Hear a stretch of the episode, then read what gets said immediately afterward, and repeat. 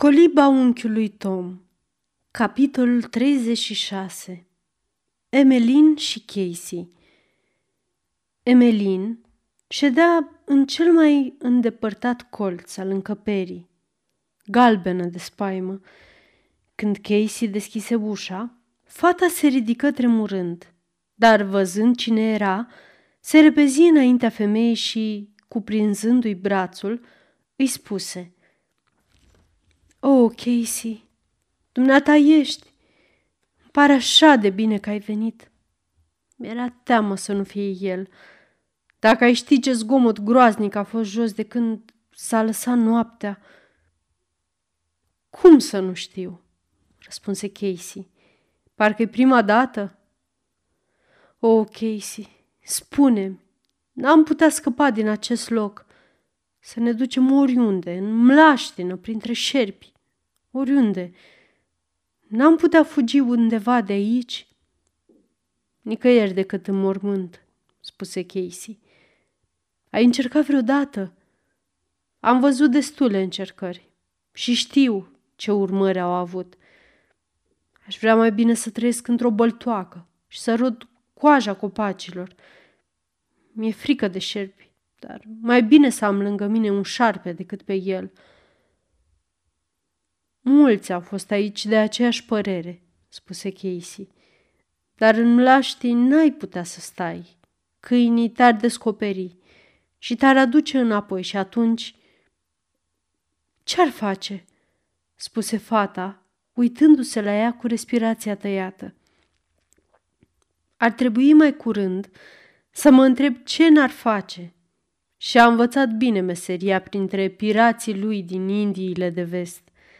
N-ai mai putea dormi dacă ți-aș povesti ce lucruri am văzut aici. Lucruri pe care el le spune câteodată ca pe niște glume bune. Am auzit țipete pe care nu le-am putut uita săptămâni întregi. Există un loc, dincolo de colibele sclavilor, unde poți vedea un copac ars, negru, cu rădăcina acoperită toată de cenușă. Întreabă pe oricine ce s-a petrecut acolo și vezi dacă o să îndrăznească să sufle vreo vorbă. Aceasta este o înregistrare Cărțiaudio.eu. Pentru mai multe informații sau dacă dorești să te oferi voluntar, vizitează www.cărțiaudio.eu. Toate înregistrările Cărțiaudio.eu sunt din domeniu public. Ce vrei să spui? Nimic. Mi-e silă și să gândesc. Și îți spun că numai Dumnezeu știe ce ne va fi dat să vedem mâine dimineață dacă bietul Tom o ține așa cum a început. Groaznic, spuse Emelin, făcându-se galbenă ca ceara. Ok, si spune ce să fac? Ce am făcut și eu? Voia să mă pună să beau din rachiul lui scârbos, spuse Emelin și eu tare nu-l pot suferi. Ai face mai bine dacă ai bea. Nici eu nu puteam suferi rachiul și acum nu mai pot trăi fără el. Trebuie să te amețești cu ceva. Lucrurile nu mai par atât de îngrozitoare după ce ai băut. Mama îmi spunea să nu mă ating niciodată de așa ceva. Mama îți spunea, zise Casey cu amărăciune, apăsând pe cuvântul mamă. Ce folos au mamele cu cele ce spun ele? Voi sunteți toate cumpărate și plătite. Și sufletele voastre aparțin omului care vă cumpără. Asta este calea de urmat. Bea rachiu, bea cât poți și o să înduri mai ușor. O, oh, Casey, fieți milă de mine – să-mi fie milă? Dar ce nu-mi este? Nu am și eu o fetiță? Dumnezeu știe unde și a cui o fi acum. Cred că urmează drumul pe care a mers înainte mama ei. Și copiii ei vor merge după ea. Blestemul n-are sfârșit. E veșnic. Era mai bine dacă nu mă nășteam deloc spuse Emelin, frângându-și mâinile. Asta mi-am dorit-o și eu, încă mai de mult, spuse Casey. Mereu mi-am dorit-o. M-aș fi omorât dacă aș fi îndrăznit să o fac, murmură ea, privind afară, în întuneric, cu desperarea aceea fixă și tăcută, care era expresia obișnuită a feței ei. Ar fi un păcat ca cineva să se omoare singur, spuse Emelin. Nu știu de nu-i păcat mai mare să faci lucrurile pe care le facem zi de zi. Dar când eram la mănăstire, maicile îmi spuneau niște lucruri care mă fac să-mi fie teamă de moarte. Dacă aș ști că odată cu moartea se sfârșește totul, ehe... Emelin se întoarse cu spatele și își ascunse fața în mâini. În timp ce conversația aceasta avea loc sus, Legree, biruit de beție, căzulat în camera sa de jos și a dormi. Legree nu era un bețiv ca oricare altul. Natura lui puternică, grosolană, era nesățioasă și ar fi putut suporta orice dezmăț care pe un altul, mai firav, l-ar fi zdruncinat și l-ar fi răpus. Dar un adânc simț de conservare îl oprea adesea să se supună poftelor lui, într-așa măsură încât să-și piardă orice control. Noaptea aceasta însă, în dorința lui chinuitoare de a-și izgoni din minte înspăimântătoarele remușcări care pândeau în el, băuse mai mult decât de obicei și, după ce își trimisese la culcare sclavii, căzuse greoi pe dușumea și adormise adânc. O, oh, cum decutează sufletul cel rău să intre în lumea umbrită a somnului, acel tărâm ale cărui întunecoase margini stau înspăimântător de aproape de clipa cea mare a răsplatei. Legrii visa, prin somnul lui adânc, dar zbuciumat, o făptură înveșmântată în valuri, sta lângă el și îi punea o mână moale și rece pe braț. I se părea că o cunoaște, deși fața era voalată și Legree se cutremură, cuprins de o groază crescândă. A avut apoi impresia că simte șuvița de păr, încolăcindu-i se în jurul degetelor. Apoi, alunecând încet în jurul gâtului și strângându-l, strângându-l de nu mai putea să respire. Glasurii șopteau lucruri care îl înghețau de spaimă. După aceea, îi se păru că se află la marginea unei prăpăstii înfricoșătoare și, cuprins de teama morții, se luptă cu niște mâini negre, care se întind și îl trag spre adâncuri. Casey se ivi în spatele lui, râzând, și îl împinse. Năluca se ridică solemnă și dădu la o parte vălul. Era mama lui, care se îndepărtă cu groază de el și el se rostogoli în prăpastie, în mijlocul unei zgomot nelămurit de țipete, gemete și hohote de răzdrăcești. Legri se trezi. Zorile trandafirii pătrundeau senine în cameră. Soarele se ridica pe cerul strălucitor și privea cu ochiul lui sfânt, de lumină, la omul păcătos. Cu câtă frăgezime, cu câtă solemnitate, cu câtă frumusețe se ivește fiecare zi, ca și cum ar spune omului fără minte, bagă de seamă, mai ai încă un sorț, luptă pentru gloria nemuritoare. Nu există limbă în care acest glas să nu fie auzit, dar omul nerușinat și rău nu o auzi. El se trezi cu o înjurătură și un blestem pe buze. Ce-i pasă lui de auriul, de purpuriul și de miracolul zilnic al dimineții? Ce știe el de sfințenia astrului pe care Fiul lui Dumnezeu a consacrat-o, ca fiind însă și emblema sa? se uită pe fereastră ca o brută, fără să observe nimic. Și împleticindu-se, își turnă un pahar cu rachiu, pe care îl bău doar pe jumătate. Ce noapte groaznică am avut, îi spuse el lui Casey, care tocmai intra. În curând, numai nopți de asta o să ai, îi răspunse ea sec. Ce vrei să spui de străbălat-o? O să afli într-una din zilele astea. Până una alta am să-ți dau un sfat, Simon. Să-mi dai pe dracu. Sfatul meu este să-l lași pe Tom în pace, spuse Casey cu tărie, începând să deretice prin casă. Ce te privește pe tine? Asta mă întreb și eu. Dacă vrei să plătești 1200 de dolari pentru un sclav și să-l omori tocmai în toiul sezonului, numai ca să-ți satisfaci ura ta personală, sigur că nu e treaba mea. Eu am făcut tot ce am putut pentru el. Tu?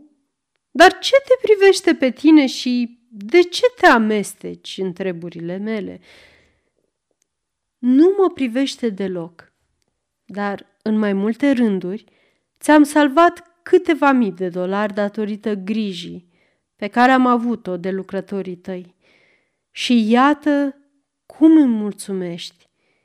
Ce o să se întâmple dacă recolta ta o să ajungă pe piață mai târziu decât a celorlalți? N-ai să pierzi prin soarea. Tompkins o să-și bată joc de tine și ai să plătești frumușel banii. Nu-i așa? Parcă te văd plătind. Ca și mulți alți plantatori, Legree avea o singură ambiție, să aibă recolta cea mai bogată din sezon și făcuse mai multe prinsori în acest sens în orașul vecin. De aceea, cu tactul ei de femeie, Casey atinsese singura coardă care putea să vibreze. Bine, am să-l las numai cu cât a primit, spuse Legree, dar își va cere iertare și va făgădui că se va purta mai bine. Asta nu o să o facă, spuse Casey. Ei, ba da. Nu, nu o să o facă, stărui Casey. Ați putea să-mi spuneți pentru ce, doamnă? întrebă Legree cu un suprem dispreț. Pentru că el s-a purtat bine. El știe asta și nu va spune că s-a purtat urât. Cui pasă ce crede blestematul de el? Negrul trebuie să spună ce-mi place mie, altfel... Altfel, ai să pierzi prin soarea cu recolta ta de bumbac. Dacă Tom nu o să poată ieși la câmp tocmai acum, în toiul muncilor. Las că se moaie el, bombănile gri. Parcă nu știu eu cine sunt negri. Să-l vezi cum o să se roage de mine ca un câine, chiar în dimineața asta. Simon, nu o să o facă. Nu cunoști soiul ăsta de oameni. Poți să-i tai în bucățele și nu o să auzi un cuvânt de pocăință de la el. Vom vedea. Unde e acum? întrebă Legree ieșind. În cămăruța din magazie. Deși vorbise atât de hotărât cu Casey, Legree ieși din casă cu un dram de îndoială, cu care nu era obișnuit. Visurile lui de peste noapte, precum și sfaturile de prudență ale lui Casey, avuseseră foarte mult efect asupra lui. Se hotărâ ca nimeni să nu fie martor la întâlnirea cu Tom și se gândi că dacă nu va izbuti să-l supună prin rățoieli, să amâne răzbunarea și să-i aplice pedeapsa într-un sezon mai prielnic. Lumina glorioasă a zorilor, îngereasca splendoarea soarelui, pătrundeau pe cât puteau prin fierestruica șopronului în care ședea culcat Tom. Și în timp ce o rază de soare cobora până la el, în minte îi reveniră biblicele cuvinte. Eu Sunt pogorătorul și urmașul lui David și al soarelui strălucitor. Înspăimântătoarele prevestire ale lui Casey, departe de a-i descuraja sufletul, el înălțaseră în cele din urmă. Parcă ar fi fost chemări cerești. El nu știa decât că ziua morții lui se apropie de ceruri și inima îi palpita de nerăbdare când se gândea că acel lucru minunat la care el se gândise adesea ar putea să apară ca în viziunea sa, înainte de a mai apuca un nou asfințit de soare. Marele tron alb, cu al său curcubeu veșnic strălucitor, mulțimea albă, îmbrăcată în haine de ceremonie, cu voci asemănătoare pâriașelor, coroanele, palmierii, harpele, toate astea la oaltă. De aceea, fără a tremura și fără a se înfiora, el auzi apropiindu-se glasul tiranului său. Ei, cum te mai simți, băiete?" le întrebă Legri, lovindu-l disprețuitor cu piciorul. Nu ți-am spus că știu eu să te învăț minte? Ei, îți place? Cum? Te-ai și vindecat? Nu mai ești bolnav ca astă noapte? N-ai putea oferi unui biet păcătos un pic de predică? Ce zici? Tom nu răspunse nimic. Scoală-te, Vită! porunci Legree, lovindu-l iar cu piciorul. Ceea ce poruncise stăpânul era greu de îndeplinit de cineva atât de crunt bătut și de slăbit. Și când Tom, făcut totuși sforțări să se ridice, le râse cu brutalitate. Ce te face să fii așa vioi în dimineața asta, Tom? Ai răcit poate peste noapte?" Tom se ridică în picioare și se uită drept în ochii stăpânului său, cu o față hotărâtă, nemișcată. Ei, drace, poți să te ridici?" Spuse Legree, uitându-se la el. S-ar zice că tot n-ai primit destul. Ei, acum, Tom, așează-te în genunchi și cere iertare pentru purtarea ta de seară. Tom nu se mișcă. În genunchi, câine, urlă Legree, lovindu-l cu biciul de călărie. Domnule Legree, spuse Tom, nu pot face asta. Am făcut ceea ce credeam că e drept. Mă voi purta la fel și de aici înainte, dacă va trebui. Niciodată nu voi săvârși o faptă crudă, orice s-ar întâmpla. Se vede că nu știi ce ar putea să ți se întâmple, domnule Tom. Crezi că ce ai căpătat e mare lucru? Îți spun că asta nu-i nimic, absolut nimic. Ți-ar plăcea să fii legat de un copac și în jurul tău să ardă încetișor un foc? Ar fi plăcut Tom, nu-i așa? Stăpâne, zise Tom, știu că ai putea să faci lucrurile cele mai îngrozitoare. Dar după ce ai ucis trupul, nu poți să mai faci nimic. O, și după aceea urmează veșnicia. Spunând acestea, Tom se îndreptă din șale și își împreună mâinile. Veșnicie. Cuvântul pătrunse în inima neagră a omului ca o flacără puternică, pătrunse în inima păcătosului, ca mușcătura unei scorpii. Legree scrâșni din dinți, dar își înăbuși furia. Iar Tom vorbi cu glas limpede și vioi, ca un om dezrobit. Stăpâne Legree, fiindcă m-ai cumpărat, îți voi fi un slujitor cu adevărat credincios.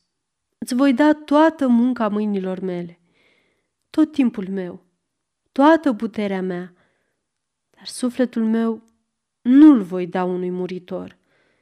Îl voi păstra pentru Domnul Dumnezeu și, viu sau mort, voi asculta de poruncile lui mai mult decât de oricine. De asta poți fi sigur. Stăpânele Gri, nu mi-e frică nici un pic de moarte. Îmi este tot una dacă mor sau nu. Poți să mă biciuiești, să mă umori, să mă arzi. Mă vei trimite astfel mai repede acolo unde trebuie să ajung. Am să te îngenunchi eu înainte de a te omorâ, spuse Legri cu furie. Nu o vei face niciodată. Cineva îmi va veni în ajutor, spuse Tom. Drace, cine o să te ajute? întrebă Legri disprețuitor. Domnul atotputernic. Blestematule! răcni Legri și cu o izbitură a pumnului îl trânti pe Tom la pământ.